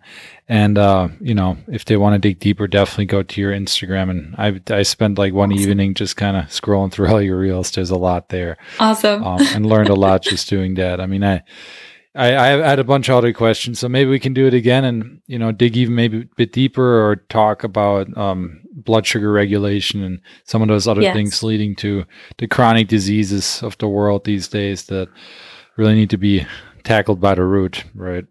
Root Absolutely. Cause. So I'd love to do that. And thanks for coming on. And I'll link everything in the show notes too. So people listening right now, you'll find everything from Natalie there. Awesome. Thank you. All right. We've come to the end of today's Year of Plenty podcast episode. If you enjoyed this conversation, please share the episodes with your friends. Don't forget, you can get 15% off at Montana Block, which is www.mtblock.com. Montana Block is now sponsoring the Year of Plenty podcast. They make handcrafted, American-made end grain butcher blocks, wooden cutting boards, wooden knife holders, like magnetic knife holders, and a bunch of other cool things.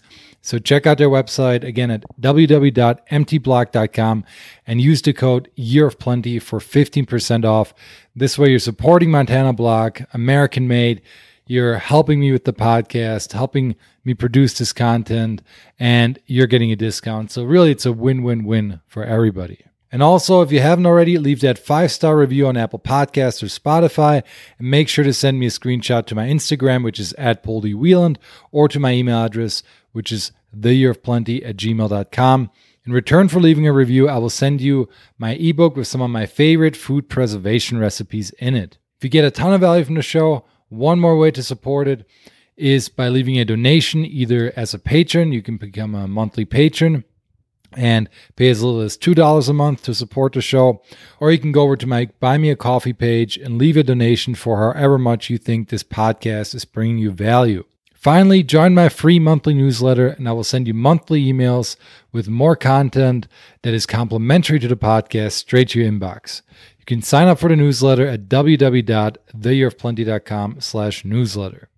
Thank you so much for listening. Until next time, my friends, let's keep exploring real food together and keep striving for that year of plenty.